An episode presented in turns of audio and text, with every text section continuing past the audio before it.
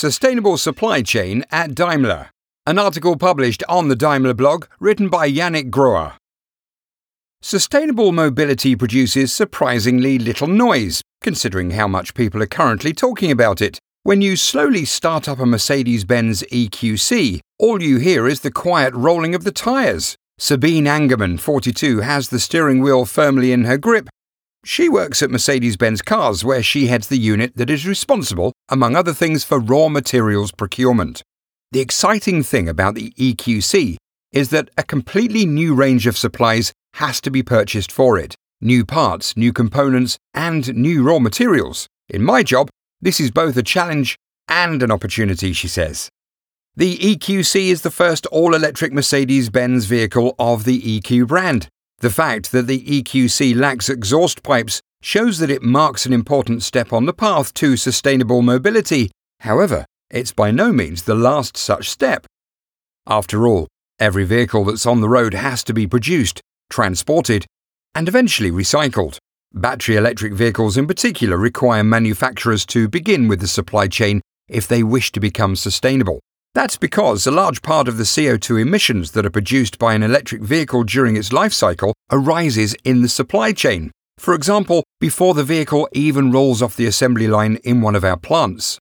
As a result, a large part of the effort to make mobility sustainable is devoted to the reduction of CO2 emissions in the supply chain. This is where the expertise of Sabine Angermann and her team comes into play. The increasing number of battery electric automobiles is causing demand to rise, not least for cobalt and lithium, two chemical elements that are found in the electric vehicle's lithium ion batteries.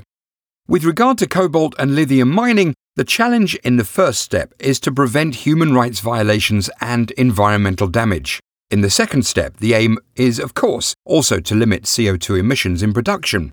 As a company that uses these raw materials, we want to gain insights and ensure transparency. This isn't easy because some of the supply chains consist of six or more stages. More specifically, this means that a product which a supplier sells to Daimler contains parts that come from third party suppliers further down the line. These parts, in turn, themselves contain parts that their supplier obtained from other suppliers. Environmentally compatible procurement for electric vehicles is a big challenge, but if you take a closer look, you will see that the proactive development of a sustainable supply chain is an important upstream step for the environmental balance.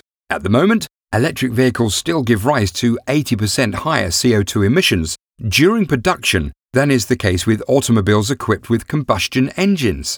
However, they produce about 65% less CO2 in operating status, provided they use a conventional electricity mix.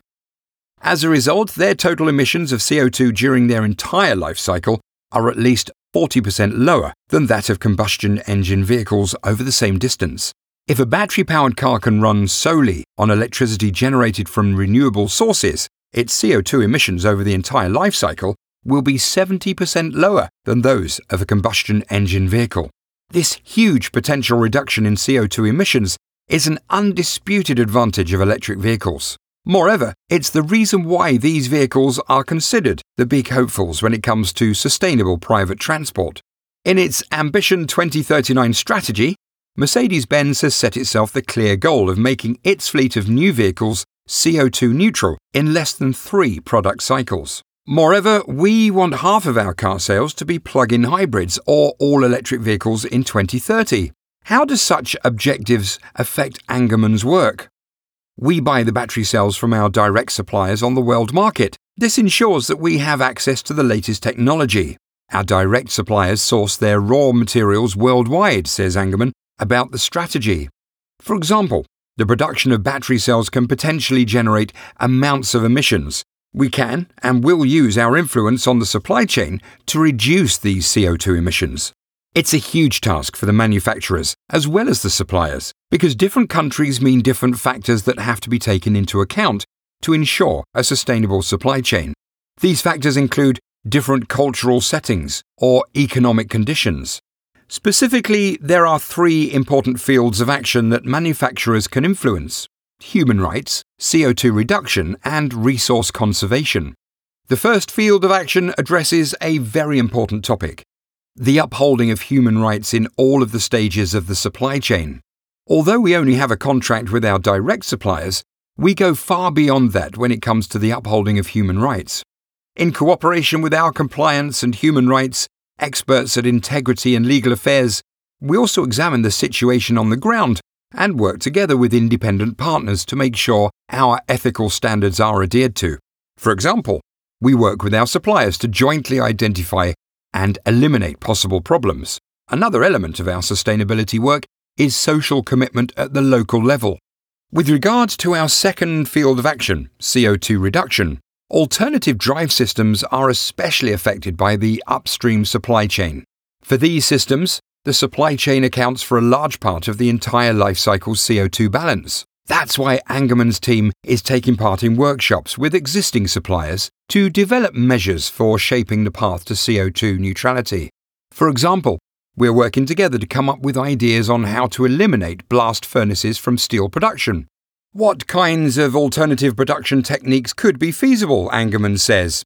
Moreover, we're talking with the suppliers about whether and how production might be able to switch to green electricity. Daimler is setting a good example here. In 2018, Mercedes Benz cars became the first major industrial customer to obtain electricity from German wind power facilities whose subsidies in accordance with Germany's Renewable Energy Act, EEG, are due to expire after 2020. The associated contract ensures that six citizen owned wind farms can continue to operate. In addition, the way in which CO2 emissions are addressed will play an important role in future supply contracts. The third field of action, resource conservation, deals with approaches for increasing the share of recycled materials in the supplied parts and for ideally creating a closed loop system. By 2030, Daimler AG aims to reduce the use of the most important primary raw materials for electric drive systems by 40%. Specifically, the objective is to make appropriate technical improvements in order to reduce the use of primary raw materials. This will especially be done by using secondary materials wherever this is technologically possible and makes sense from a business standpoint.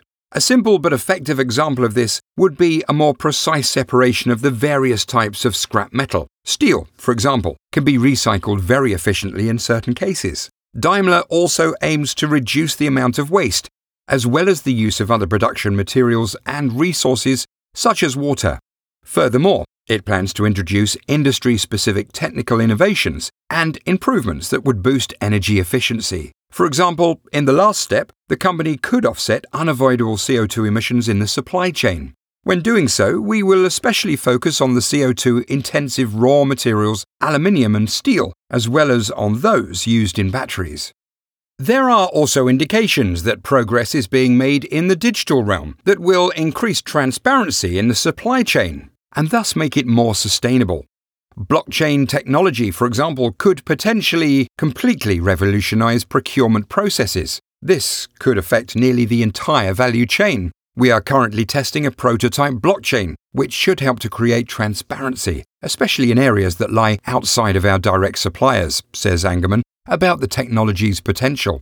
We require all of our direct suppliers to pass on the standards and contractual commitments within the supply chain and to ensure that they are complied with.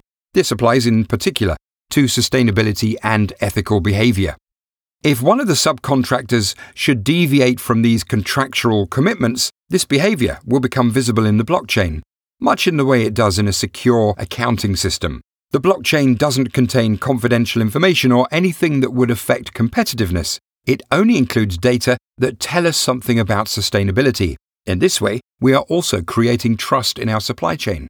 Meanwhile, our ride in the all electric EQC has come to an end. What was the trip's blueprint? Zero grams of CO2, but lots of new knowledge. Climate neutral individual mobility must also be possible, but as Sabine Angermann says, we can't do it on our own. It's not just about Daimler and its suppliers, it's about the entire industry. We all have to work together the more we mobilize the entire automotive industry community, the faster we will be successful. Maybe we can even become CO2 neutral earlier than in 2039.